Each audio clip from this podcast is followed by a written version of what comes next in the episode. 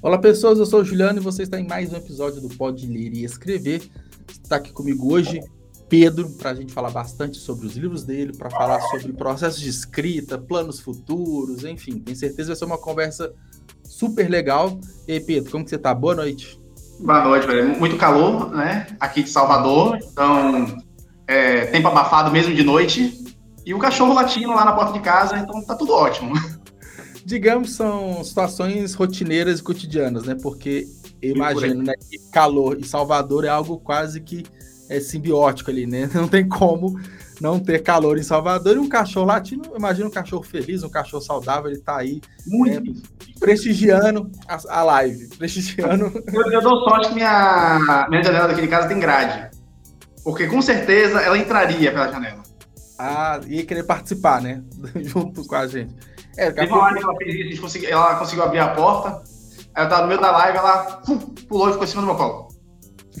É, se deixar, ela pega o microfone, o celular, toma conta e. Enfim. É, faz, faz parte, né? Os animais gostam bastante da gente, igual os meus gatos, daqui a pouco, lá pros 10, 15 minutos de live, que eu sumi da casa, né? Que tô aqui no estúdio, eles aparecem miando, então faz parte. Mas e Pedro, antes da gente iniciar os assuntos, que eu estou bem curioso para conhecer mais sobre você, seus livros, queria falar do nosso patrocinador, que é o Clube de Autores, que é a maior comunidade de autores independentes do Brasil, mais de 75 mil livros publicados, e é uma ótima alternativa para quem, né, os escritores que querem dar vida né, aos livros, principalmente os livros físicos, de uma forma 100% autônoma, você pode ir na plataforma do Clube de Autores publicar o seu livro. Também dá da versão digital, essas duas opções, e QR Code na tela, para quem quiser saber mais, vai direto para o link da parceria ou na descrição aqui do vídeo, beleza? Então, Pedro, falamos né, agora um pouco sobre o nosso patrocinador, vamos direto para a primeira pergunta, né, que eu quero saber qual foi o seu primeiro livro publicado? Eu estou tentando, assim, mudar um pouco essa primeira pergunta que eu faço para os escritores, então vamos fazer, entre aspas, o contrário. Do seu primeiro livro, depois a gente vai das origens, das inspirações, já quero saber de cara. Meu, meu primeiro livro depende do, do, se foi o por hobby ou o sério, né? Porque eu comecei pelo Watchpad, então Sim. foi escrevendo o livro por prazer, e aí durante a, o início da quarentena, minha esposa queria alguns de meus livros e falou: você escreve, tá, tem leitores, por que não hum. comercializar, né? É alguma coisa. E aí, com essa belezinha aqui, né? Noite Eterna, livro Um Ilha da Morte, que eu tenho a caneca, mas não tenho um livro físico. É, ele está disponível no momento somente na Amazon, formato digital. Sim. Só que, assim como o Marcelo, que veio antes de mim aqui na uhum, podcast, né? Eu assinei uhum. contrato com a Virafolha e a gente vai ah, ter no final do ano, né? A gente vai ter no final do ano o lançamento do primeiro livro uhum. e, em seguida, já o lançamento do segundo livro, né? Pô, é, ele vai vir ele vai vir como um formato de light novel, então ele vai ser totalmente ilustrado. Que, ah, que legal. É, esse é um dos elogios que eu ia fazer para você. Adorei a capa a ilustração, achei super. Cara, incrível. E assim, eu já ia até falar que era, seria uma pena se não tivesse versão física, né? Que acaba que quando você tem ali em mãos igual a caneca, né? O Marlon até comentou, né? Eu compro essa caneca. Então, é, a gente estava até falando mais cedo antes, né? Sobre essa comunicação visual, né? Além dos livros, né? Quando é da nossa arte, né? Do, dos nossos livros, enfim. Cara, que legal. Então você vai seguir mais ou menos um caminho, né, do, do Marcelo com o lançamento dos livros físicos, vai fazer financiamento também, Catarse, pela Virafolha. Sim, tá... a, a Virafolha, eles seguem, eles, pelo menos agora, né, eles querem seguir com essa iniciativa de, tipo, a pré-venda dos livros serem sempre no Catarse, uma campanha no Catarse. Eles fazem uma campanha Total Flex, né, então, independente se você bater a meta ou não, você vai ganhar. Só que o interessante é que você participando das campanhas de catarse deles, vocês ganham é, itens únicos, né, dos livros. Para quem participou da campanha do Marcelo, ganhou um imã, né, exclusivo, que é a cara do hacking dele lá. Tem um mapa que foi a versão mais cara do, das recompensas, que é o uhum. mapa de madeira, e entre outras coisas. E a gente está vendo também quais possíveis coisas podem vir é, como recompensa do meu livro. Aí Sim. a gente vai trazer o primeiro que já foi lançado, e alguns meses depois já o segundo, para já ir emendando para a galera que quer conhecer ele. Né? Ah. É, eu acho a, a, possibilidade do Catarse incrível, porque além de ter esses bônus, né, esses brindes, essa, essa maior experiência por parte do leitor, ajuda bastante o escritor, né, que geralmente, geralmente não, né? 100% das vezes de forma independente, você tem que investir grana, né? Você tem que tirar do próprio bolso. Eu acho que essa é a parte mais pesada. E quando você tem numa pré-venda meio que uma antecipação dessa verba, você já pega essa grana, investe no livro e todo mundo sai ganhando, literalmente. A editora com vários livros vendidos, né? Os leitores com uma experiência uhum. legal e o escritor, eu acho que é um baita do, um, do pontapé inicial, né? No, publicação de um livro, né? É. Eu estava conversando ontem com, em live com o Rafael, né, da Saga Cristalo, que ele faz, uhum. os livros deles foram todos de forma independente. Sim. Eu lembro que ele teve, o primeiro, primeiramente, o primeiro livro teve um lançamento para editora, só que acho que deu uhum. errado, né, um problema lá com a editora, uhum. e aí ele seguiu a carreira totalmente de forma independente e ele já tem um público grande, ele faz as tiragens dele, ele esgota a tiragem muito rápido dos livros, e o resto Legal. das vendas tudo por livro digital. E a gente estava conversando ontem, a gente viu essa parte, nesse né, assunto de que você ter algo mais, né, tanto da editora quanto do autor, você tipo, conquista melhor público. Uhum, uhum. É, você, tipo, você, pega o livro, tem um brinde ou alguma coisa que, tipo, além de ter o livro, você tem algo mais que vai te identificar, a, uhum. tipo, te aproximar do autor, te aproximar daquela Sim. série que você está lendo. É, se a gente for pensar de uma forma mais mercadológica, assim, né? Qualquer produto ou serviço que você contrata, tem vários outros, entre aspas, iguais, né? Então, qual, como você vai diferenciar, né? Então, por que, que a pessoa leria o livro Noite Eterna do Pedro, né, e não um outro, às vezes, do mesmo gênero, né, com uma temática similar, vai? Então, tem que, acho que a experiência, né, a proximidade com o autor também, que o independente consegue, né, passar para o leitor. Então, uhum. é, esse a mais, eu acho que pode ser, principalmente para quem está no começo, ser o diferencial que a pessoa fala, ah, vou apostar nele então. Né? Acho que aí entra bem legal essas campanhas, o marketing né, que o cartaz proporciona, né? É, e ainda tem isso, né? É, a gente tem muita editora pequena, né? É, Virafolha, Ronin, está começando agora, algumas são tradicionais, sim, sim. outras são as gráficas que chama de editora, que a, cobra pelo serviço, mas dependendo delas, faz um serviço, tipo... Só imprime, basicamente. Não vai procurar né? coisas, né? Porque ele vai te conseguir tudo, é, já adianta para muito isso. E, tipo assim, às vezes você faz uma pré-venda somente na, no site da editora, né? Se a pessoa não uhum. conhece a editora, fica totalmente de você ficar divulgando para a pessoa saber que seu livro está existindo ali. Ah. Mas no Catarse, além da galera que já conhece a editora, te conhece, você já atrai mais um, tipo, outro público que é do Catarse. Né? Sim, sim, é porque tem muita gente que entra recorrentemente no Catarse para ver o que está rolando. Né? Então já tem esse público que é comum de apostar em projetos. Então, pode ser que você seja um dos que essa pessoa descobre, né? Isso. Pessoal, vou dar um exemplo. Os Miseráveis aqui. Ele foi o segundo livro que eu lancei, né? É, esse livro, ele, eu comecei a escrever ele final do ano passado. Foi para um edital da editora Sentinda, da, é, da, época, né? Eles queriam fazer, tipo, vários lançamentos de livros que fossem pequenos, modelo, tipo, livro de bolso, né? Tipo, no máximo 20 e poucas mil palavras. E aí, é, o livro passou, né? O capista que fez a capa dos Miseráveis é o mesmo que fez a capa do Noite Eterna, né? Que é o Eric. Uhum. E tipo, aí, ano passado, começou o transtorno de Covid, um bocado de coisa ficando fechada tudo mais. A equipe da editora Sentinta, que é o Eric e a esposa dele, os dois pegaram Covid, acabaram atrasando um pouco o projeto. Era para ser no início do ano esse projeto aqui, né, de 2021. Só saiu no uhum. final de 2022. E aí vem, a gente fez o Catarse, só tem o livro físico, quem participou da, da campanha. Eu consegui leitores por causa da, do Catarse, que tem gente que me me encontrou por causa da campanha ali. Sim. E depois disso, por causa da, tipo, dessa crise toda que deu de Covid, a editora Sem Tinta, eles encerraram a atividade, né? Oh. E aí, Os Miseráveis veio totalmente para minha mão de forma como se fosse independente. Agora só tem o digital lá. Só que aí, uhum. como eu já tinha o contato com a galera da Vira Folha, eu já estou acertando uhum. com eles para a gente ter em 2023 um relançamento deles, né? Já que agora 2022 vai ser Noite Eterna. E a gente vai uhum. trazer mais de Os Miseráveis para 2023. Que legal, interessante. Então, acho que é, acaba que, assim, foi um pesar, né? Mas ganhei uma experiência, né? Eu acho que eu penso muito as coisas às vezes acontecem da forma que tem que acontecer, né? Então rolou, tem o físico, essa primeira versão, experiência. Legal, gostei, assim, é uma. E, e o Marcelo até mostrou terça-feira o livro. Falei assim, pô, é eu falei assim, pô, eu quero. Eu falei, pequena, é rapidinho de ler, tô vendo aqui na Amazon 70 páginas, e... só que agora não tem, né? Agora tem que esperar, né? Agora tem que esperar. É. Né? O, assim, ó, eu, eu tô vendo com a galera da Sentinta, porque tinha uma, uma última remessa, que está travada na editora, e tem que vir parar na minha mão. E aí, se conseguir, tipo, vai ter um, uma quantidade mínima lá, pelo menos para ser é vendida. Mas até essa é quantidade assim. chegar em minhas mãos, a única previsão que tem é a do, tipo, livros com a vira-folha para 2023.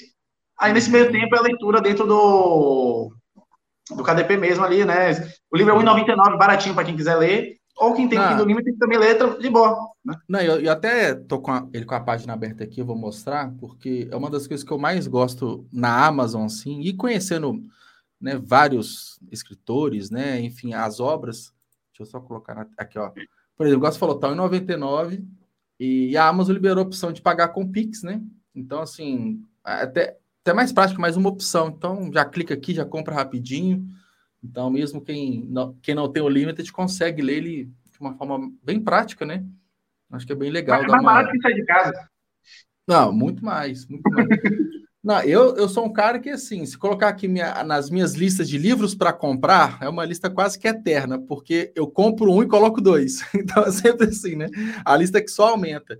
E eu, eu, leio, assim, majoritariamente os livros todos no Kindle. Todos, todos. Porque eu tenho assinatura do Unlimited, então vou lendo, devolvendo, lendo, devolvendo. Ou quando não tem opção, ou quando, às vezes, igual tá aqui, R$1,99, pô, compra porque ajuda mais do que a leitura, né? Porque o Kindle, o Unlimited paga baratinho. É um centavo, gosto, praticamente, é, centavos de, de lucro. É, é, fica bem, bem pouquinho. Mas eu gosto de ficar navegando, lendo, então experiência assim, de leitura sempre tem. Eu até publiquei recentemente um, um, um vídeo no, no, YouTube falando sobre pirataria de livros, porque rola muito, né? E é foda, porque é tão barato, né? Tão acessível, né? Nesses casos, que a galera pirateia, enfim. Mas Eu entendo a galera, tipo, distribuindo, assim, de vez em quando, um livro que não é mais vendido no Brasil, né? Que a é... editora não, porque você não tem mais acesso a esse livro, então não tem muito para onde então... ir um livro, quer dizer, ele é até de alta fantasia, que são livros mais caros, gringos, né? Que sai por é. 90 reais, 80 reais. Quem pirateia, tipo assim, pirataria não é certo, vamos colocar assim, mas um livro assim, que é difícil de comprar, ok, tá, beleza, vai, mas um nacional de dois reais, sabe? Eu vou te dar dois exemplos aqui. É, eu estava conversando com o Marcelo e o Luiz, uhum. que a gente queria que o Luiz lê, é, lesse o Discworld, né? A saga do Discworld. E os livros do Discworld, tipo, a, a, saga mais antiga que tem, você não encontra mais, não é mais impresso. Uhum. E a uhum. galera que revende esse livro é 200 reais, cento e poucos reais, quase 300 reais. Então, tipo, quem quer conhecer a série hoje em dia, se não souber ler inglês, não vai ler. Uhum. Né? E aí, é. outra situação foi que eu tava olhando na internet esses dias, aí eu tenho é, o Murilo Bragantini, né, que é autor da Pendragon, que uhum. ele é uhum. o domador de gigantes. E aí eu tava andando normal, daqui a pouco eu vi o, o livro dele, né? Livro nacional, lançado recentemente. O livro, o e-book é 10 reais, 11 reais, alguma coisa assim na Amazon. Estava disponível no site pirata, velho. É a mesma hora, uma vez você consegue entrar em contato aí com os administradores para ver se tira tal, porque tipo, é, se você vacilar, o livro circula muito, muito fácil. É uma coisa que gerou discussão no Facebook recentemente, né? Até o próprio Luiz estava falando sobre isso. Tinha uma pessoa que estava perguntando, tipo assim, se tinha alguém que queria fazer resenha do livro se ela mandasse o PDF. E, tipo assim, gente, isso é uma das coisas mais perigosas que você pode fazer. Porque as pessoas não conhecem seu livro. Ou você não conhece a pessoa, então a pessoa pode chegar seu livro e botar numa plataforma, né? Outra é. coisa é você pegar na Amazon e botar de graça. A pessoa baixa de graça, vai ter o acesso para ler durante lá, durante o tempo, depois você bota o preço de novo, né? É mais sim, seguro sim. do que você distribuir o livro de é, PDF. É, é, quando é uma opção da pessoa distribuir o livro gratuitamente, que não é errado, ela faz o que ela quiser com o livro sim. dela, é uma, é uma é um, é um ponto. Se ela se ela joga o PDF aí, que pode até uma estratégia, tem gente que faz isso até para tentar viralizar, digamos assim, seu livro vai rodando de graça, compartilhando, acaba que você ganha um renome ali. Mas quando você tem o pressuposto de ganhar uma grana porque é o seu trabalho com o livro, a galera pirateia, é, é muito complicado, porque é, é, demorado, né? Você pode levar anos, dependendo do livro, para escrever, gasta uma grana danada para tornar realidade. Igual, por exemplo, seu livro é ilustrado, né? Ilustração não é barato. Então, a não ser que se você for investir 100% de um desconhecido ali, vai gastar uma grana, fora todos os outros processos. Então, é algo bem, bem complicado, assim, sabe? Bem é, doloroso. Eu ainda não encontrei os meus pirateados, mas. Nem eu. Só que se isso acontecer, vai dar aquela dorzinha no coração, sabe? Porque. Mas enfim, é, é algo que ainda foge do, do nosso alcance, né? Bem Mas é até aproveitando nesse ponto, quais são as maiores dificuldades, assim, Pedro, que você encontrou? Porque você falou, você publicou no Notepad, que é tranquilo, né? Gratuito, simples. Para falar gratuito, é, né? Você faz posts, basicamente, né? De capítulos e tal. Ah. E aí, mas para escrever e depois Notepad para publicar, quais são as maiores dificuldades assim, que você encontrou, de uma forma geral? É, na época que eu escrevia Notepad, né? Eu fiquei praticamente cinco anos no Notepad. A, a, o meu primeiro problema foi entender que você ser escritor não é só você escrever. Tem que saber divulgar seu livro. Uhum. Esse foi o, primeiro é, tapa na cara que eu recebi da realidade, né? Eu escrevi o livro, botei lá na plataforma, achei que simplesmente botar na plataforma alguém estaria lendo o livro. E não é bem assim. Ó, é uma luta, você tá lá tentando ser, tipo, ser descoberto ali. E depois de um tempo, consegui pegar. Eu quase desisti nessa, nesse meio tempo. Uhum. Eu voltei porque eu, tipo, um leitor que gostou do livro mandou uma mensagem sabendo como é que queria ser, como é que ia ser as continuações, não sei o quê. Aí eu me empolguei, voltei a escrever. Nessa uhum. época eu tava escrevendo, eu, escrevi uns três livros ao mesmo tempo, então, às vezes eu, eita porra, eu tinha, um capítulo para essa semana de, do outro livro, eu ainda não escrevi, lá vai eu, menos de 24 horas para preparar um capítulo para postar no, na plataforma. Nesses cinco anos, né? Esses vários livros, e você ia publicando capítulo por capítulo. Capítulo por capítulo. É, foram, foram, três séries escritas que eu tive na Notepad, né? Uhum. Foi, o primeiro foi As Crônicas de Maia, era uma ficção científica, meio fantasia. Sim. Teve o Noite Eterna, e teve as, Sobre as Ocultas, que é um livro que vai sair pela Pendragon. Uhum. O Noite Eterna e As Crônicas de Maia, eu lançava capítulos semanalmente. Né? É, eu, eu, fiz um, um compilado do dos Crônicas de Maia, deu 11 arcos com 440 mil palavras. Né? Foram cinco anos escrevendo ele, praticamente. O Noite Eterna foi um pouquinho menos. E o Sombras Ocultas foi uma trilogia de alta fantasia. Uhum. E aí eu escrevia ele primeiro todo o livro, aí revisava, e aí ia publicando os capítulos. Esse foi o único que eu fiz diferente. Uhum. E aí, tipo, passou um tempo, já tava, não tinha muito mais do que estar tá escrevendo ali. Minha esposa, Carol, situação muito parecida com a do Marcelo, né? Minha esposa, Carol, lia meu livro e falava, vai, publica esse negócio aí. Aí eu, foi aquele processo de é, revisar a história, né, para sair do Notepad e ir para a Amazon, achar o revisor para fazer a revisão autográfica, achar o uhum. capista e depois disso fazer a diagramação. E aí vem um dos maiores estresses da vida que você tem como escritor é, a maioria das coisas que você vai fazer é terceirizar. Se você não for uma pessoa, tipo, mestre do português, você vai precisar de alguém para revisar seu texto, nem que seja duas, nenhuma, né? Tem que ser duas é, para ser uma revisão 100%, porque uma pessoa, por melhor que seja, vai deixar passar algumas coisas. Você, se você não souber fazer diagramação, você vai precisar de alguém para fazer a diagramação do seu livro, né? Se você não souber fazer montagem de imagem, desenhar, você vai precisar de alguém para fazer a capa e em outros serviços, né? Você sempre vai precisar de alguém para fazer mais alguma coisa. Escritor, por melhor que você escreva a história, você precisa de sempre alguém do seu lado para ajudar uhum. a editar aquilo ali. Você acha que esse é um dos maiores desafios, fora a divulgação, é o pós-escrita, tipo assim, como deixar a obra pronta? Tipo assim, é encontrar esse profissional, porque você tem que ser um gestor de freelancer ali, né? Uhum. Então você tem que gerenciar o revisor, e às vezes você não entende, tipo assim, será que a revisão tá boa ou não? Será que esse cara é bom ou não? Então, é um desafio, porque é uma, aí que ali você põe grana, né? Você tem que pagar alguém. Então, é um outro patamar. Uma coisa é você escrever no Notepad, publicar e eu gosto de fazer um post numa rede social, né? Mas quando muda, né, de patamar, imagino que é mais estressante, um desafio é, sobe de nível, né? Sim. É, e tipo assim, quando eu tava nesse processo todo de essas coisas, eu passei por vários estresses, né? A capa foi maravilhoso. O Eric entregou dentro do uhum. antes do prazo que ele tinha me dito que ia fazer as coisas, então foi ok. Meu estresse foi com a revisão, que me deram a data até X dia. Aí eu fui chegar nesse X dia, ninguém mandava mensagem. Aí eu tipo, fui cobrar, né? Tipo, é, é uma coisa que eu odeio, ter que ficar cobrando as coisas. É, se você atrasou alguma coisa, ah, atrasou um pouquinho. Você uhum. entende que há imprevisto. O problema é quando você não dá satisfação sobre tipo, atrasos de serviços que foram pagos. Sim, e aí sim. me deram a segunda data. Aí tava chegando a segunda data e nada também darem notícia. Aí eu cobrei de novo. Aí quando mandaram, a revisão acabou vindo. Tipo, que eu peguei, que eu fui reler, que passou algumas coisas. Só que eu já tinha tipo, feito um bocado de marketing do livro, um bocado de coisa. Já tinha dado uma data X para o lançamento, essa data já estava tipo, praticamente em cima, aí eu recebi de uma, eu vou publicar meu livro, e futuramente eu faço a edição dele. Menos uhum. o livro já está ali, já para ser conhecido aos poucos. E aí o livro foi conhecido, e a galera, tipo, a maioria das revisões que eu tenho, de avaliações, são de 3 a 5 estrelas. Uhum. As 5 estrelas a galera gostou mais, então assim, a galera que dá 3 estrelas fala, gostei muito da história. Não te dou 4 ou 5 estrelas, porque encontrei muito erro, é, erro de motivação. É, assim, isso tal, cansa o leitor, né? A revisão. Mas, tipo assim, eu sei que em questão do, do enredo, a história, tipo, ganhou o público dela.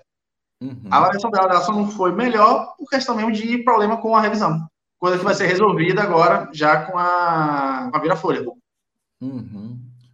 É, é interessante falar isso, porque é, até para novos autores que vão escutar a gente, é, acho que tem três grandes desafios aí, né? Que é escrever, de fato, é, o publicar, que envolve tudo isso que você falou, e o divulgar, né? Que são três. Você tem que entender ele minimamente de gestão de pessoas ali, de contratos, né? Igual o Marcelo falou mais cedo também.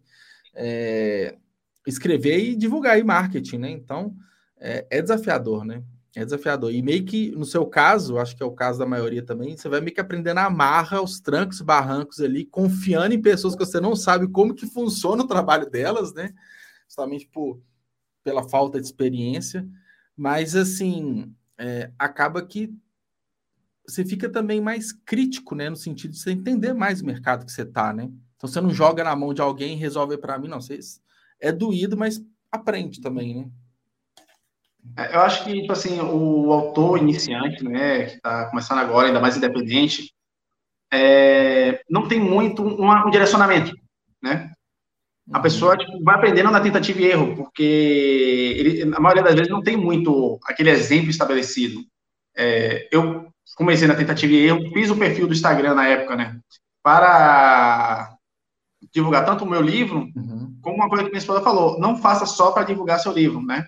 é, divulgue outras obras também, porque você vai atraindo mais gente que não vai ficar só cansada sim, de ver sempre o mesmo conteúdo do seu livro.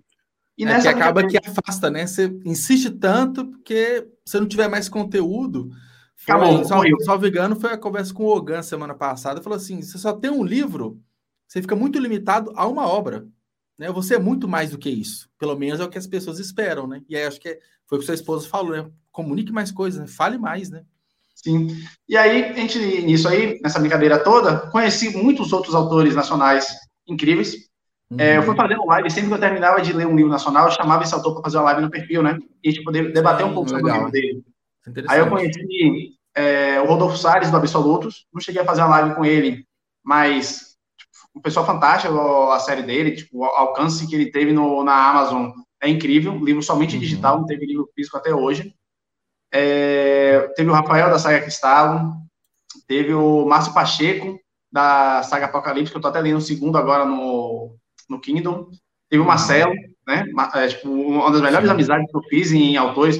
A gente se ajuda, beta o texto no outro até hoje, então, tipo, se ajuda muito. A gente tem uma história muito parecida de. Foi a esposa que também se, Os dois têm uma esposa chamada Carol, as duas uhum. foi quem leu o livro que já tinha sido que incentivou, né? É, incentivou. Uhum. E é toda hora eu esqueço que ele faz aniversário no mesmo dia que eu faço. É, ele comentou na terça, ele comentou do aniversário. É, foi agora, né? Acho que 27 de fevereiro, não é? Algo assim. Isso, final do mês. É, que legal. Acho que é um, é um grande ganho, né? Eu, eu gosto bastante que é um novo universo que a gente entra, né? Tipo assim, você falou de novas amizades, a gente acaba que encontra muita sinergia, muita similaridade com pessoas que são desconhecidas, eram desconhecidas até ontem, né? Então, é, acho que o mercado livro, nesse universo, né, ele entrega essas, essas vantagens. Aí eu fiquei só numa dúvida que você falou de, dessas dificuldades, né? É, de revisão, de diagramação. Você chegou a contratar uma editora ou você foi pessoa por pessoa? Tudo, uma, pessoa por pessoa. Eu fui, na época, eu procurei um cara de perfil no Instagram que era a gente que fazia a ilustração. Uhum. Aí fui procurando, procurando, é, tipo, pesquisando tanto preço quanto traço que se enquadrasse no, no que minha obra oferecia. Sim. E aí eu vi o Eric, né, que ele, fazia, ele fez capas pela Papendragon e algumas outras editoras, e eu vi que o traço dele era algo que, tipo, era bom, ele não cobrava caro, né, uhum. e era próximo que eu queria que, tipo, o, muito da influência da obra do, do Noite Eterna, ele veio da cultura japonesa, né, de animes, mangás, uhum. essas coisas, então, o traço dele traz um pouco disso. Aí eu, pronto, vamos pegar, isso aqui. Uhum. Aí achei o capista, deixei para ele fazer. Aí tinha um grupo de pessoas que se reuniam e faziam revisão. Pronto, uhum. chamei essa galera aqui para fazer também. A diagramação, eu pesquisei toda no YouTube. Como fazer diagramação de e-book. O YouTube ensinou. Ó, fiz a diagramação simples, né? Não tem imagem, não tem nada, só divisão dos capítulos, tudo certinho para ficar enquadrado ali. A botei, quando estava tudo pronto, botei na Amazon, fiz aquela verificação pelo site para ver se está tudo certinho. Sim. Tá tudo ok. Gostei. Você chegou a cogitar uma editora, sim, ou você. É, no início eu estava cogitando, mas a maioria das coisas, dos locais que eu estava cogitando, né, eram tudo, a maioria editoras tipo, pagas, né? E eu estava vendo aqui as propostas e tal, eu, ou, no final, se eu fizer é, é individual, da, da mesma coisa, o retorno é capaz de ser maior. Aí eu falei, vou ficar no, independente mesmo, né? É bom que para divulgar o livro, a galera já me conhecer como autor. E uhum. depois que eu já tiver um público, aí sim eu procurar os livros físicos. Que vai uma discussão que eu tive com o Rafael, que foi. É, às vezes você chega todo empolgado, querendo vender seu primeiro livro de forma física. Aí o livro é grande, é, papel tá caro, não sei o quê, vai um livro de 40, 50 conto, um livro de 300 páginas, não sei o quê, uhum. e você é um autor que ninguém te conhece, e aí você tem seu livro, né, do autor nacional que ninguém conhece, por um preço, que aí você pega um livro estrangeiro, de um autor mundialmente famoso, mesmo tamanho, mesma quantidade de páginas, mesmo preço. O que, é que você acha que a pessoa vai escolher a ler, né? O livro é, físico. É, é, a gente tem essa tendência, né, o leitor comum de ir sempre naquele que tem mais ibope, né? Que vai ter mais o marketing o de fora, né? Eu vou gastar uma grana maior, eu vou no de fora, que, entre aspas, é mais garantido que vai gostar. Por mais que as duas obras sejam desconhecidas a princípio. Então, é, é um grande desafio, né? Partir para o físico é, é, um a mais, porque o investimento também é muito maior, né? Tem que ter algum, outros tipos de ações de público, de venda. Né? Bem... Eu dei sorte com a questão dos miseráveis, né? Que ele foi um projeto tradicional.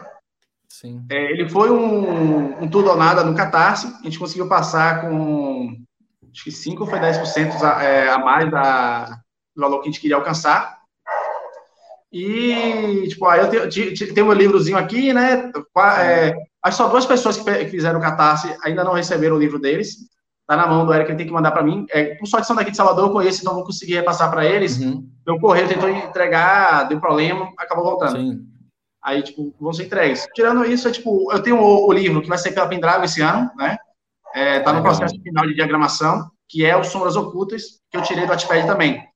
E aí eu já venho, eu já ah, tenho um público, né? eu já tenho um público formado do Noite uhum. Eterna, eu já tenho um público se formando dos Miseráveis. Então, uhum. quando vier o Sombras Ocultas, eu tenho uma galera que já conhece meu trabalho para se interessar em comprar o livro físico que vai vir agora. Uhum. Eu acho melhor do que você simplesmente se jogar e a galera começar a te descobrir a partir desse primeiro livro. Uhum. É interessante que para esse ano tem alguns projetos interessantes, então, né? Então, é, você está com duas editoras, né? Vamos colocar assim, né?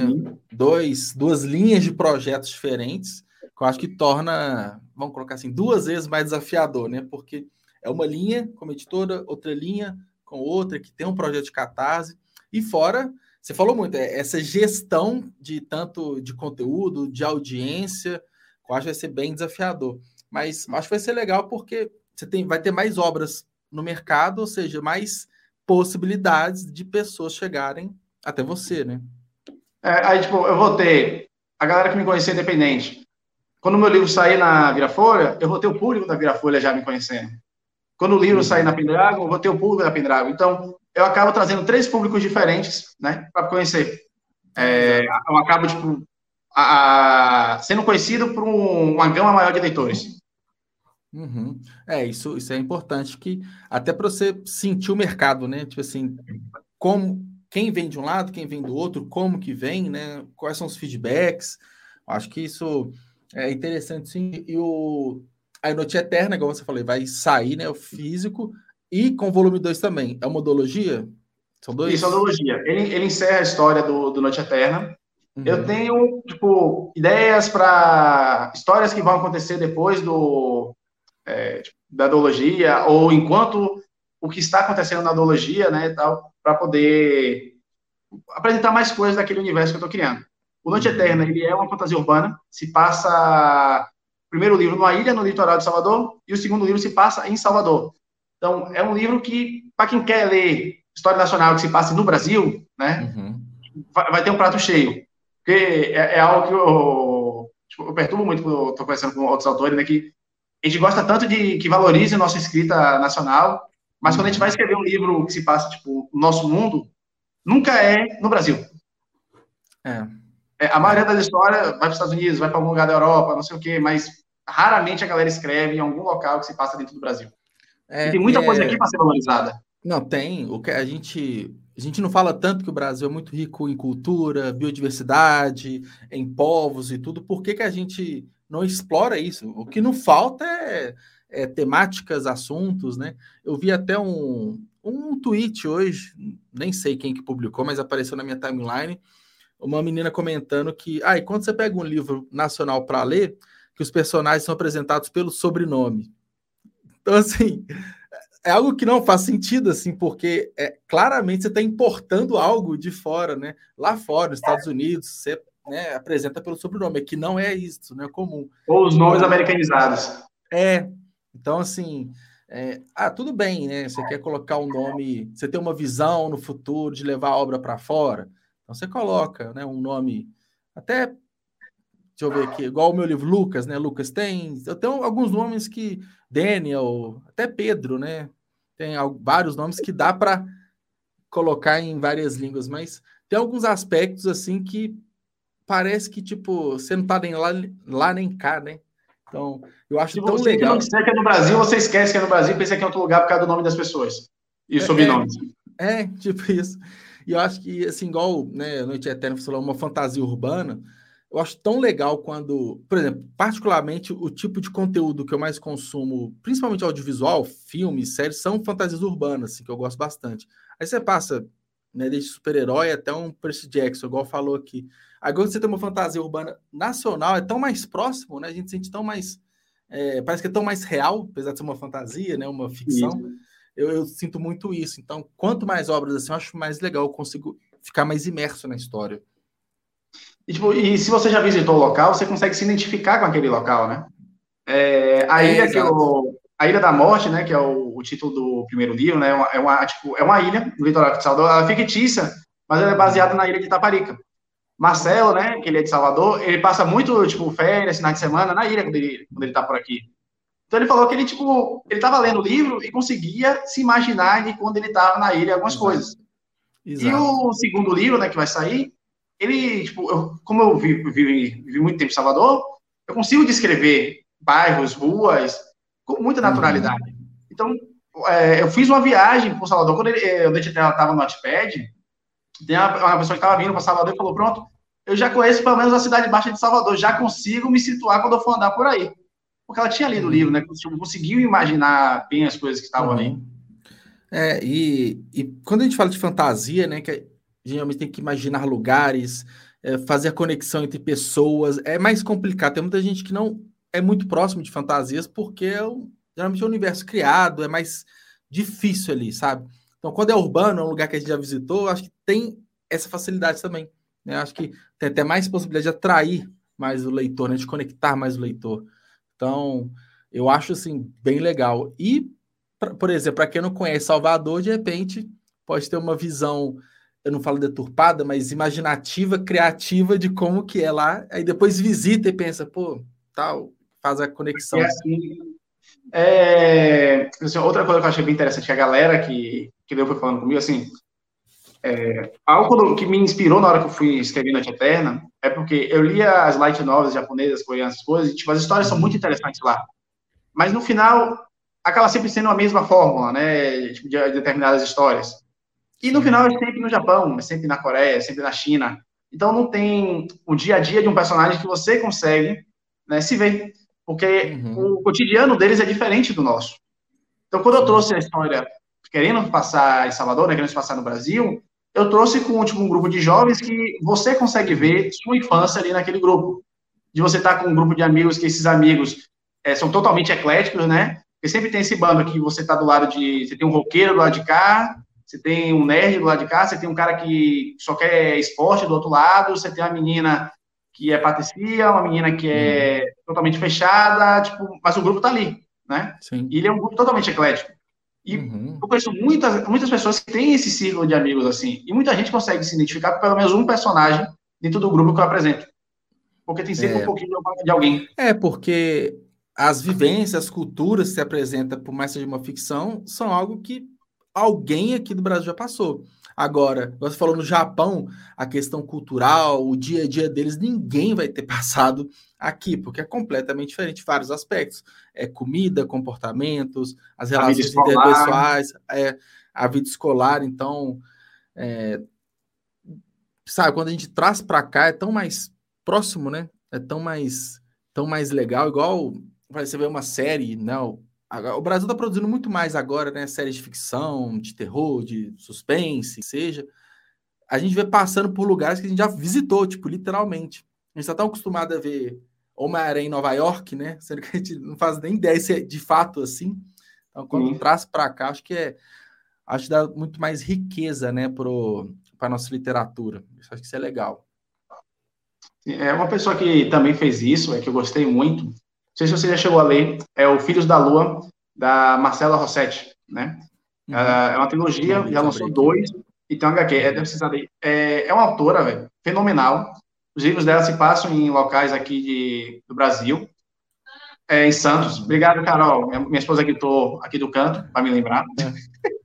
e, assim, o livro dela é como se fosse. É porque não tem como deixar de comparar, apesar de não ter, tipo, ela não ter se inspirado é, instrumentos mortais, né? Só que mais focado em grupos de lobisomens, é, se passando no Brasil. E, tipo, é fantástico. A escrita dela é muito boa, Legal. a criação de personagem dela é excelente. É, uhum. O momento que, tipo assim, de revelações do livro dela são muito bem trabalhados, né? Ela demora um pouco para escrever o livro exatamente por isso.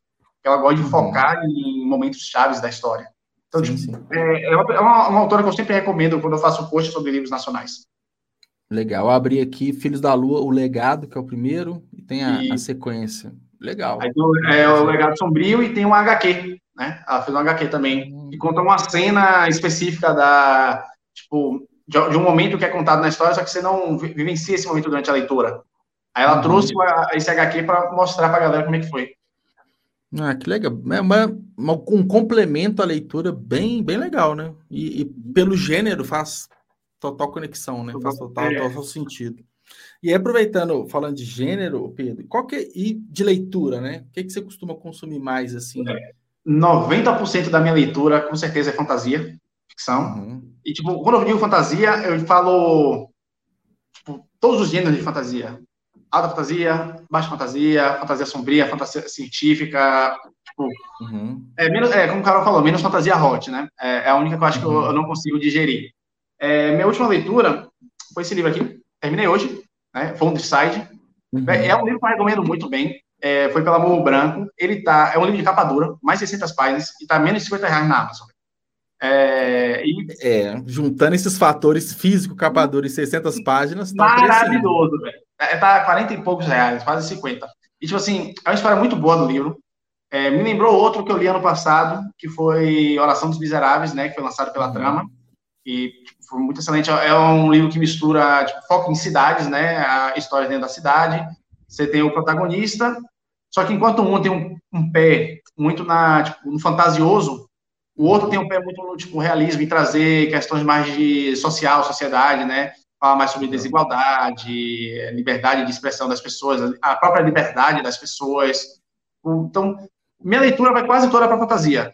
E o engraçado é que o povo, é, tipo, Marcelo, a galera fica sacaneando que, tipo, eu leio muito, né, tipo, eu leio muito rápido e tal, só que eu só comecei a ler depois dos 18 anos, né? Uhum. Até os 18, é, tipo, assisto anime, vejo filme, não sei o quê. Aí eu viajei, não tinha com quem conversar, um amigo me deu um PDF e comecei a ler, aí não parei mais.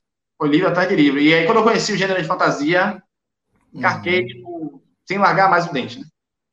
E aí, desde os mais clássicos, imagino já ter lido todos, né? Desde passando de um Véi, mais clássico, assim, tipo Hobbit, muita gente começa na fantasia com um é. Hobbit, por exemplo. Senhor dos Anéis eu li pouco, velho. Tem uma galera que me cobra muito isso. Eu comecei muito pelo, pelos autores mais é, tipo, de 2010 por aí. Sim, mais contemporâneos é, mesmo. Né? É eu comecei lendo um Nacional, o primeiro livro, a série mesmo que eu li foi o Nacional, que foi Angus, o primeiro guerreiro.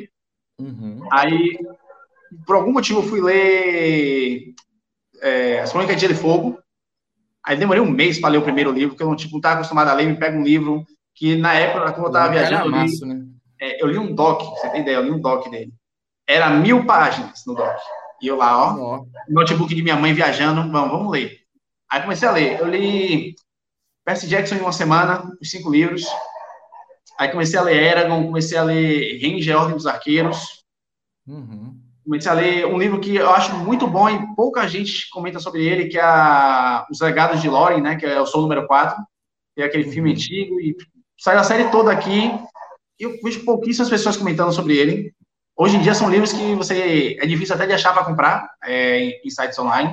Na uhum. livraria antigamente bombava esses livros. E aí fui comprando, não, não parei mais. Hoje minha estante tem quase 200 livros. É, tem umas séries que so, eu sofri porque foram séries que foram canceladas, né? É, 2015 para 2020 foi uma queda na, na literatura fantástica estrangeira. Muitas séries sendo abandonadas, canceladas, outras que foram lançadas até o final deixaram de ser imprimidas, então quem não comprava naquela aqueles momentos de lançamento, hoje em dia fica dependendo de alguém estar revendendo e está revendendo por um preço acessível, né? É. é. É, a literatura fantástica, ela geralmente ela é mais cara, né? E geralmente, não, não geralmente, mas boa parte né, dos livros são séries, né? Então, é, às vezes, acho que é um, cara, é um grande problema, sei lá, um livro de sete lança até o 3, 4, você tá engajado na história, até um, dois, e para por aí, né? Então. É, a gente teve, tipo assim, muitas séries foram. Eu tava vendo um vídeo esses dias que tem um, um rapaz que tava comentando isso. Tipo assim, muitas séries foram, é, foram completadas, né?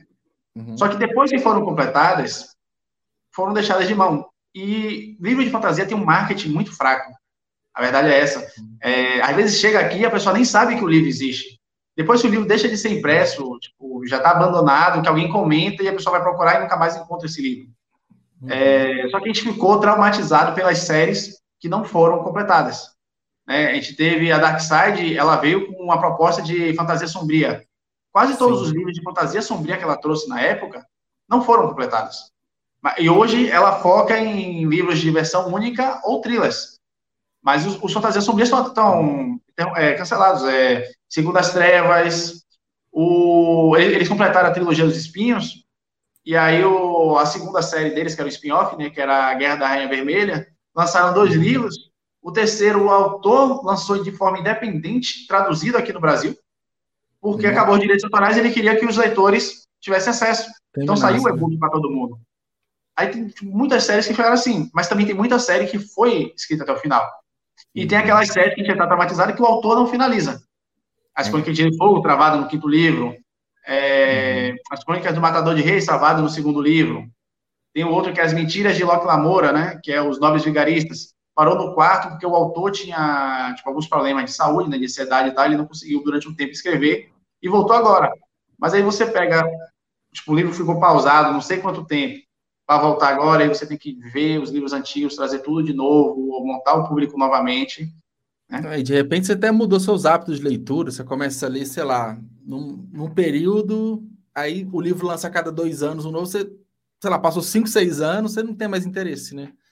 É, eu lembro que Sim. o primeiro que eu li de série, assim, acho que boa parte dos pré-adolescentes foi Harry Potter, e eu, eu parei no quarto livro, porque eu fui crescendo, né? Eu, lançou em 2000 primeiro, eu tinha acho que 12 anos, aí eu li, aí li quase a idade do Harry, né? Então era bem acompanhado, mas eu fui ficando meus 14, 15 anos, eu perdi interesse no quarto, quinto livro.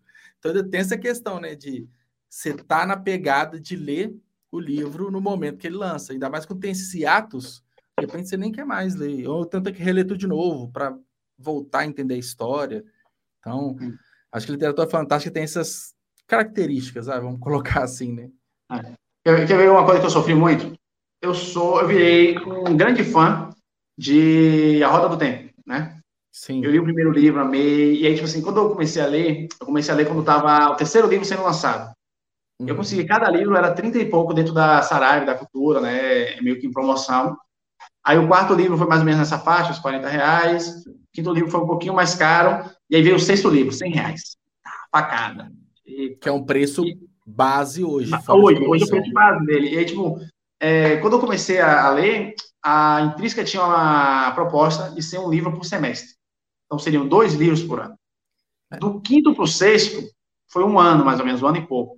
Já atrasou, do né? Sexto, é, do sexto para o sétimo, acho que foi dois anos, alguma coisa assim. E aí, o sétimo foi o nosso que me deu uma dor assim no peito, porque, tipo, assim, eu já tava pensando que não ia ter mais a série do, do livro, né? Aí veio a uhum. série de TV, que, tipo, a galera ficou, eles estão esperando a série de TV para se aproveitar do hype e fazer a venda. Sim. Só que ficou aparecendo quando o livro saiu, de que eles não se prepararam em nada para isso.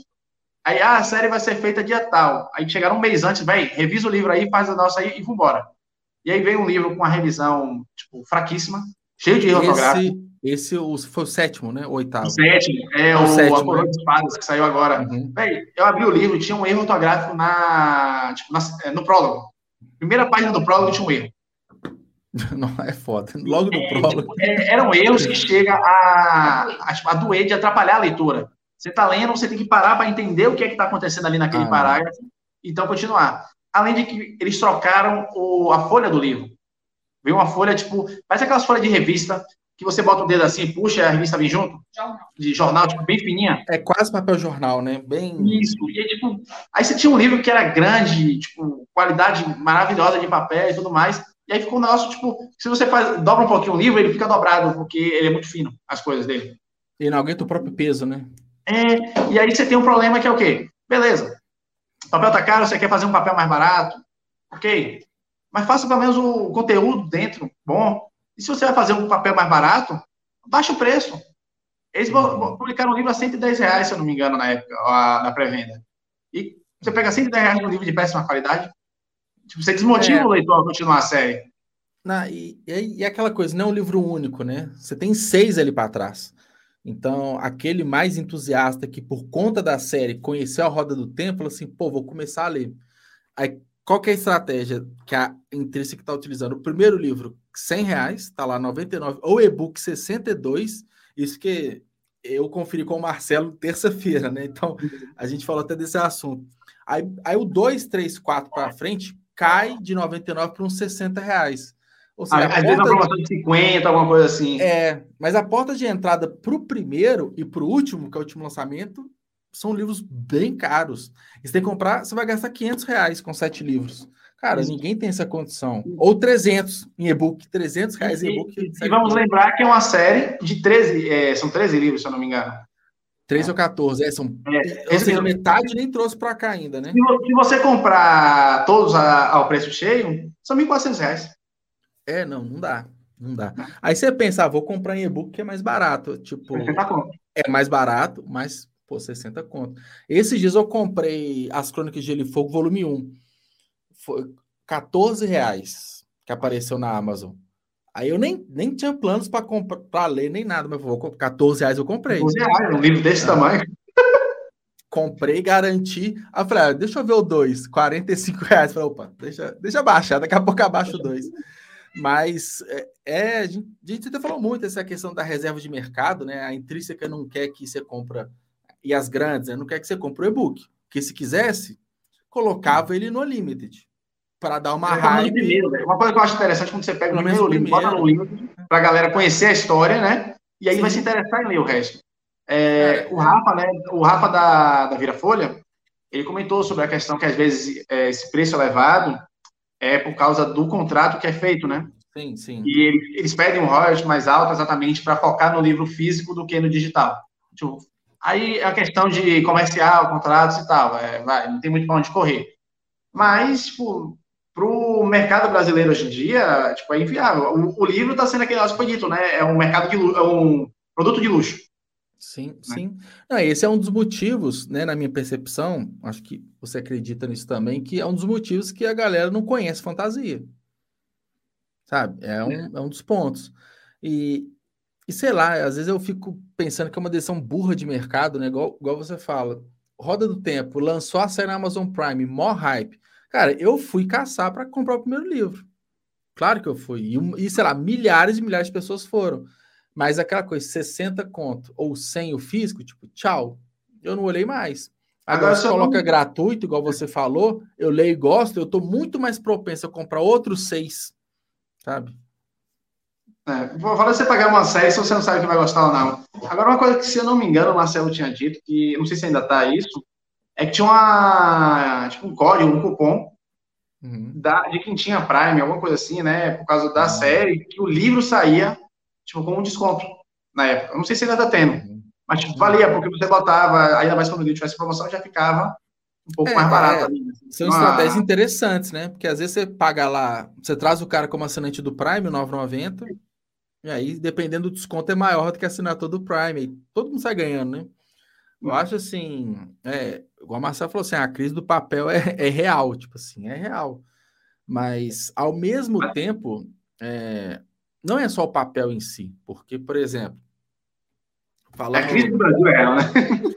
É, acaba que eu acho que é muito mais uma questão que a gente está fora do nosso alcance de entendimento, que são os contratos assinados, royalties, porque, por exemplo, é, vamos pegar que eu vi que a gente pegando em série, que entrou em hype, Duna, por exemplo, né, que lançou os filmes e tudo, relançou o filme, a primeira parte. A Aleph lançou, relançou seis livros, edição Pocket, capa dura, 200 reais, seis livros.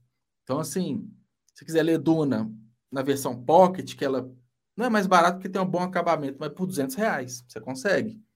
Então, assim. Vale cada livro 40, 40 reais? 30, 30 e poucos reais. Tá lá, Não 199. Sei. É, 6. Então, tem, tem essa questão. Que, tipo assim, dá. Então, Percy Jackson, que você falou, se eu comprar o box, eu acho que tá cento e poucos reais. Então, Divergente, tem vários, né, do... É, que, The Witcher. É, The Witcher, The Witcher eu comprei no Natal do ano retrasado, foi 89 reais. O box com os oito, são oito ou sete? Sete, são sete livros. Então, assim, é, a matéria-prima, eu não vejo que é tanto problema. Tá mais caro, tá, mas né, por que, que o papel né, do The Witcher é mais barato que o papel do, da Roda do Tempo? Não é? Uma, é. uma questão além do papel também, né? Tinha, tinha uma versão de colecionador da das crônicas de Gelo e Fogo, né? Era um boxinho. Um pretinho? Era, que é todo pretinho. 119, né? isso, que é todo é, no marrom, assim. Sei, sei. Ele era 119, alguma coisa assim na época, os cinco livros. Uhum. Ele é uma versão reduzida também, se eu não me engano, tal. Mas mesmo assim, são cinco livros de cinco calhamaços por, é, por 100 reais praticamente. Tinha umas promoções na Saraiva Cultura que era 99 99 de vez em quando. Ah, é. Eu tô até abrindo aqui. É, ele é um box com cinco. Aqui, ó. Capa comum a partir de 215. Mas assim, ele Olha, não entrega pelo Prime.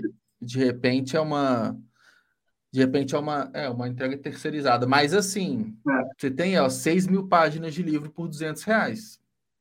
Aqui é a capa comum, né? A capa dura que deve ser essa aqui, ó. Deixa eu ver. É, capa comum bem mais cara, acabamento especial. Mas enfim, é... acho que assim, o, o, começo da conversa foi os 100 reais do, da roda do tempo, que é. não faz sentido.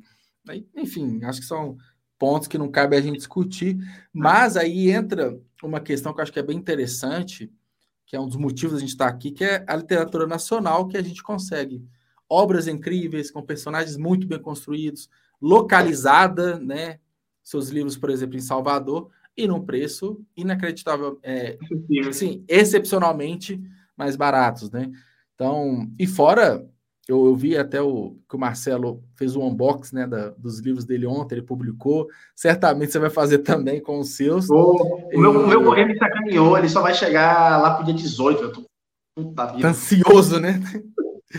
mas, mas assim, eu, aí o ponto também que são obras extremamente bem acabadas, muito bem feitas. E, igual você falou, não é porque é intrínseca a roda do tempo que é o melhor do mundo, não. O papel é ruim sabe? A tradução é ruim. Então, se a, a gente. Não feita depois vai... da tradução, deixa a desejar. É. Então, assim.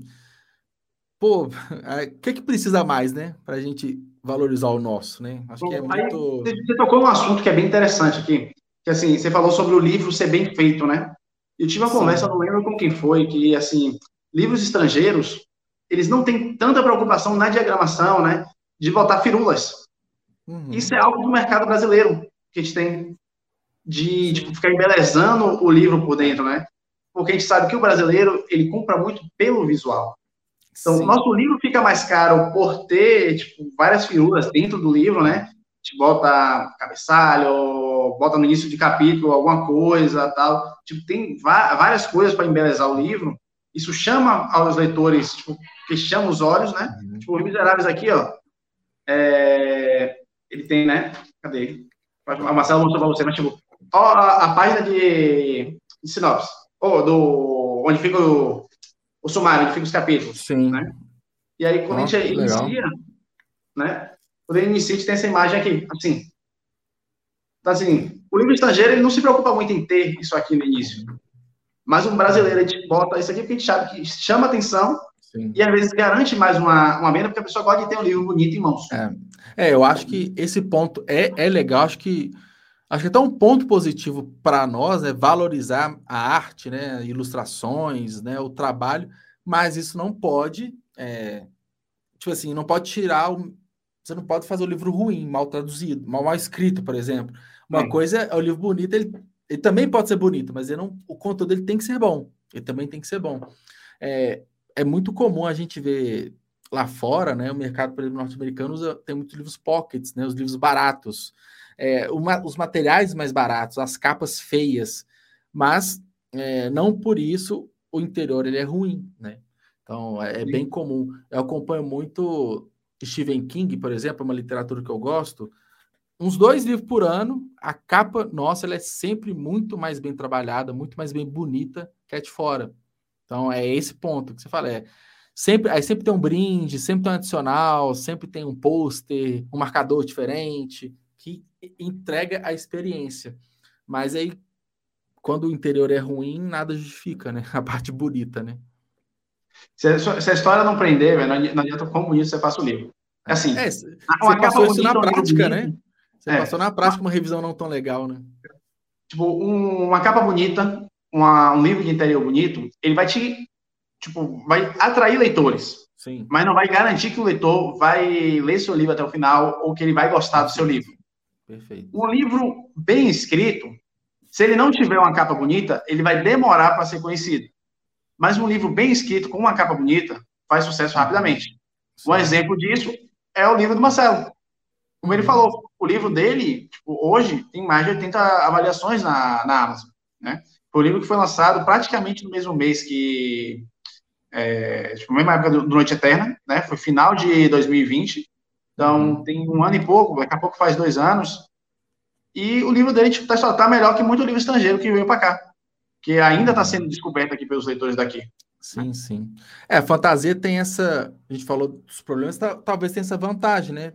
Entre. Acaba que você entra no mercado dependendo de pé de igualdade do outro. Os dois são desconhecidos. Um é gringo, outro é nacional. Tipo assim, ninguém conhece, né? Aí entra o trabalho de comunicação visual bem feito, um trabalho de marketing, né? Quem se mostra mais, quem é mais visto, tende a pegar aquilo que mais lhe agrada, uma capa bonita, né? Igual a gente falou, uma apresentação legal, vai aí ganha nesses pontos, né? Agora, voltando a uma coisa que a gente estava falando mais cedo, é, que a gente comentou, né, que teve a queda da fantasia no Brasil. Só que uma coisa interessante é que a, a, fantasia, a alta fantasia teve uma queda.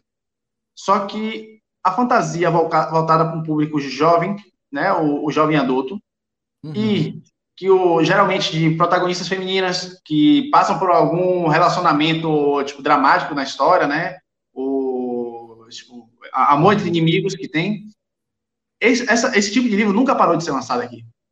Ele, ele se manteve com o público dele. Né? A gente tem um livro da Sara, eu esqueci sempre o nome dela, né, que é o da, do Avatar. Ah, é, sim, a gente teve, sim é, a gente teve a outra série dela lá, que é o do. Qual é o nome daquela série? Tem uns sete livros, se eu não me engano.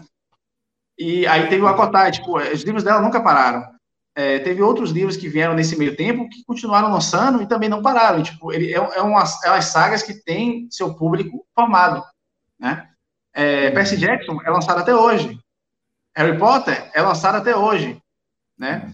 Todo é... ano tem uma releitura daquilo que e, são livros que, tipo assim, tem um público formado ali, não importa quanto tempo passa, tá ali sendo vendido, né? Uhum. E, e, e, estão sempre em altos rankings dentro de avaliação de livros. É, aqui, o livro voltado para um público tipo jovem, né, não exatamente o, o infanto juvenil, né, o juvenil, mas o, o jovem adulto, uhum. acaba se desenvolvendo com muito mais facilidade do que para um público tipo, mais, mais uhum. velho, né, as fantasias mais pesadas. Sim, acaba que o, o jovem adulto, pelo menos na minha percepção, ele pega uma, uma faixa etária maior, e é uma faixa etária que você está de amadurecimento, né? Então, se você se apega a esse estilo, a esse autor ou uma série, provavelmente vai te acompanhar por um bom tempo. Né? Igual eu falei na época, né? E o Marlon até falou que aconteceu a mesma coisa com ele, do Harry Potter. Eu voltei a ler Harry Potter agora eu tô numa meta de ler um por ano. Então, ano passado eu li o primeiro, esse ano eu vou ler o segundo de novo, de uma forma leve, né?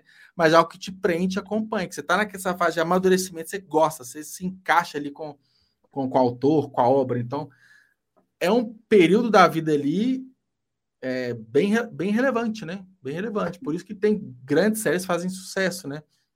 Nesse sentido. Isso eu acho que a gente, é algo que a gente passa também com o Percy Jackson.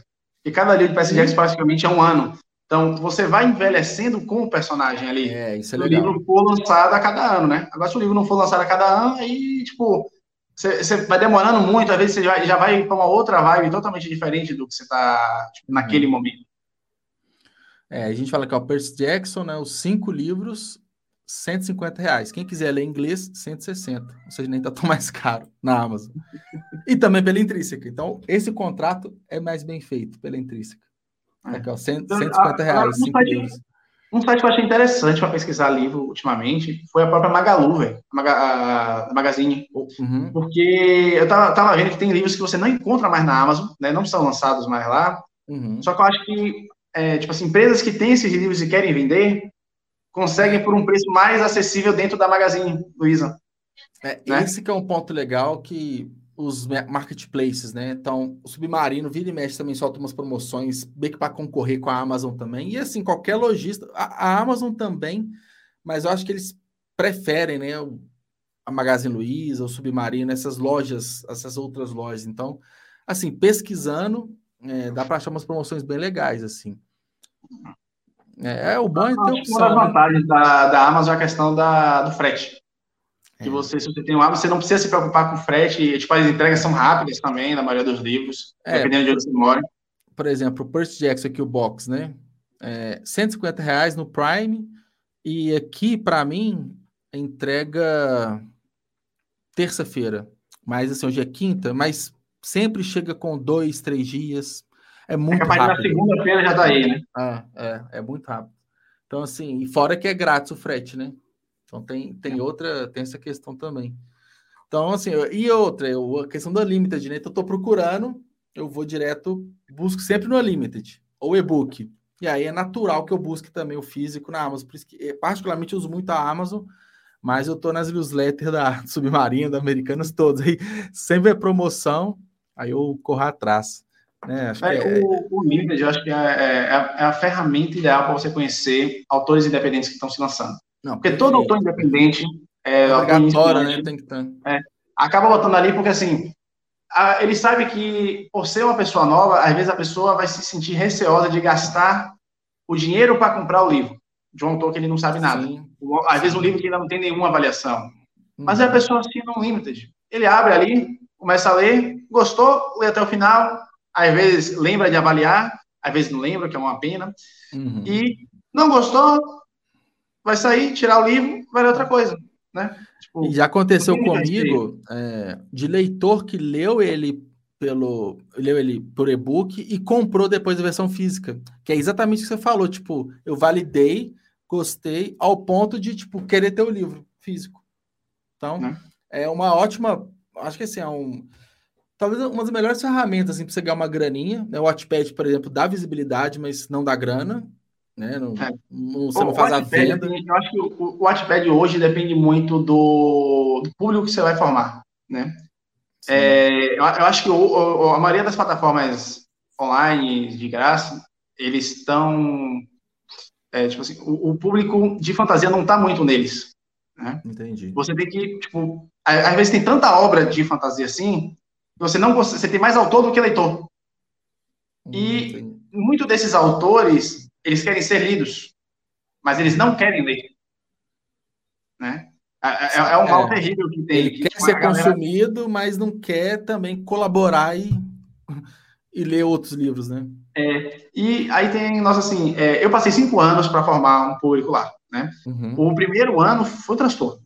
Depois que eu consegui, foi, mas, tipo assim, é, uhum. a gente tinha muita mecânica de ler livros um dos outros, a gente fazia parcerias entre autores e iam lendo. Só que às vezes você procurava esse nosso para ler, né? Tipo assim, ó, cada um lê o primeiro capítulo um do outro. Se gostar, lê o livro todo. Se não gostar, para. Aí você vai lá, né? Todo motivado para ler o livro da pessoa, do nada aparece 20 notificações de curtidas nos seus capítulos. Porque a pessoa simplesmente abre o livro, vai curtindo para dizer que fez alguma coisa e foi. Tipo, a pessoa não está querendo ler o livro, né? A pessoa está uhum. querendo que você fosse lá ler o dela. E mas aí também, mas, mas não é recíproco, né? Mas não é recíproco. É, não é recíproco. E aí, tipo assim, a, você ter a curtida é bom porque seu livro sobe no ranking, é, ganha visibilidade. Só que você quer que o livro seja lido, né? Você quer que a pessoa diga o que achou do seu livro. Uhum. Então, fica um sentimento meio assim, tal. É. Hoje em dia, não tem muito isso, não tem muito esse negócio. É, eu acho assim que algumas dessas plataformas, elas já saturaram, né? Uhum. É, você tem já os, ator, os autores que estão lá há não sei quanto tempo, então eles garantem o público deles, mas para quem chega depois, Tipo, uma luta para ganhar espaço com, dentro dessa galera que já está dentro da plataforma, né? É, porque é uma... Chega num ponto que a plataforma ela já fica cansada, né? E meio que tá de, declinando, tá caindo. Então, quem chegou, chegou tá, chegou no final da festa. Basicamente isso, né? Então, para puxar uma atenção é difícil. É, eu digo é... assim, se você quer publicar um livro, às vezes, vale a pena você pegar seu livro, você bota na Amazon e bota de graça. É. Né? Coloca no preço mínimo ali. Todo na Amazon de graça, é. porque já vai conseguir como? É, muitas das pessoas que estão no Wattpad, eles não estão na Amazon, não estão em mercados comerciais da literatura. Uhum. Então, você está ali, você está formando um público, mas você está ali por quê? Porque a pessoa que está ali, ele não tem, tipo, às vezes é muita gente jovem assim, não tem dinheiro para comprar um livro, mesmo um livro de 10 reais, 5 reais, né? Sim. Então, é, não tem então nenhum cartão de crédito para passar, não tem nem é, conta, são pessoas novas, né? Então. Então, tipo assim, você tá ali, aí você quer migrar, às vezes, para a Amazon ou nosso assim, você, esse público não vem. Porque é. esse é um público daquela plataforma. Mas se, tipo, hoje, se você já começa a formar seu público na própria Amazon, conforme você vai lançando mais coisas, você já tem uma galera ali, você já está ganhando visibilidade ali. Sim, né? sim. Você não precisa montar um segundo público novamente. Uhum. Não, isso faz sentido. Acho que é um caminho natural, né? Você sair, por exemplo, do Wattpad para uma Amazon para você monetizar, mas tem esse risco, né? De parte, né? Às vezes menor da galera te, te acompanhar, ir para por lá, né? Até porque o Wattpad tem uma questão de rede social, né? Então você, tá, hum. você vai curtindo capítulo por capítulo, igual você falou, semanalmente você lança você pode, um Você pode comentar com parágrafo. É, Deixar então, comentários então, ali nos parágrafos. É, ele é muito mais interativo. A Amazon lançou um produto fechado, a relação é fria, no máximo uma avaliação e o comentário da avaliação, mas não tem esse ar de... Vem. Que raramente vem, né? Que mais não tem essa, esse calor, né? Que o Wattpad, nessa questão de rede social, tem. Então, só, é... só aquela galera, tipo assim, que é leitor assíduo, né? Gosta de conhecer o escritor, gosta de conhecer quem fez a é. obra, mais da obra, aí vai procurar a rede social do autor, alguma coisa assim, vai seguir. Nossa, mas nem todo mundo tem esse dado. Tem a galera que encontrou seu livro por acaso, leu, gostou, avaliou ou não avaliou e seguiu para o próximo livro. Uhum. Não tem é, eu, é, eu, comunicação. É, eu, falando assim por mim, eu encontro um livro assim, se eu gosto, eu leio. Eu sempre faço questão de avaliar, principalmente nacional. E se eu gosto muito, eu faço uma avaliação no próprio site escrita, mas aí para por aí. Né? Eu acho que tudo bem que com podcast eu vou além com outros interesses, né? De, de conhecer, de trocar uma ideia e tal.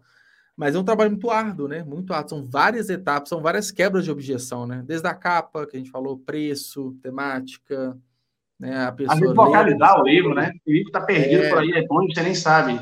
É, isso acontece muito, muito normal. Bom, Pedro, é, em chegando mais à porção final, né? Eu costumo sempre pedir é, uma indicação de livros. Já deu uma indicação lá atrás, eu queria outra. Que livro que você indica para a galera que está aqui nos assistindo, que vai nos assistir depois? Tipo, eu podia fazer uma lista gigantesca aqui, né? Sim, sim. é, na, nacionais, eu recomendo muito o livro do Marcelo, recomendo o 2152 do Luiz, é um livro de ficção científica muito bom. Fantasia Urbana, eu recomendo o Filhos da Lua, da Marcela Rossetti. Tem a Distopia, Saga Cristalo, muito bom também, gente. Recomendo. É, tipo, são livros que, de autores que fazem um trabalho muito ótimo. Tem muitos outros autores nacionais que eu conheci ao longo de 2021, trabalho excelente. É, recomendo vocês darem uma olhada na trama, né? A editora Trama trouxe muitos livros novos de fantasia, né? E de thriller. Thriller eu não acompanhei muito, mas fantasia teve o último Sorriso da, na Cidade Partida, teve Oração dos Miseráveis, Os Reis do Auge. É, acho que tem mais alguns que eu não peguei muito. E alguns desses livros já estão saindo continuações esse ano. Então a gente tem uma editora que começou ano passado e já está trazendo as continuações esse ano. O livro está caro na continuação? Tá. Mas. Isso é legal, dá confiança, tá né? Tipo assim, dá credibilidade para a editora, né? Nessa Isso. Pegada. E duas autoras que eu conheci ano passado e recomendo muito é a NK Genizin, né? Que são. É, autora de, tipo, de uma fantasia afro, praticamente. Ela uhum. tem o, a trilogia da Terra Partida, né? Que foi lançada pela. Acho que foi pela Morro Branco, não lembro agora, acho que foi. E tem uma outra editora que está trazendo a outra série dela, que é Os 100 Mil Reinos, né? E tem a Turma ADM, né? Eu, eu, acho que o Marcelo chegou a falar dela na última live, que ela trouxe um... Foi um livro de fantasia, assim, voltado para a cultura africana mesmo, tipo, os deuses africanos, né? Um mundo totalmente criado ali, né? E ela veio para Salvador, para na UFBA, para pesquisar sobre a cultura africana aqui, né? Os orixás e tudo mais. E aí trabalhou isso no livro dela. Tipo, são livros que valem muito a pena ser lido, até porque Pô, a gente sai.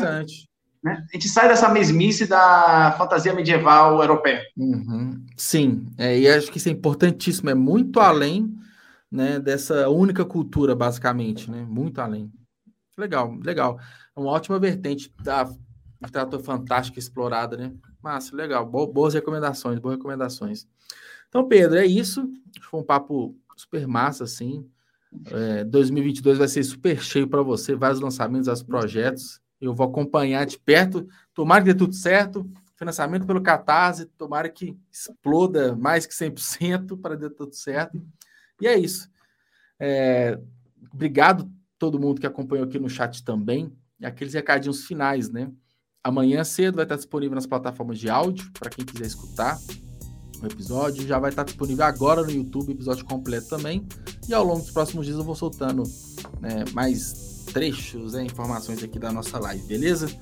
Então, Pedro, é isso. Boa noite. Muito obrigado viu, por ter aceitado o convite para a conversa. Então, valeu, gente. Até mais. Fui.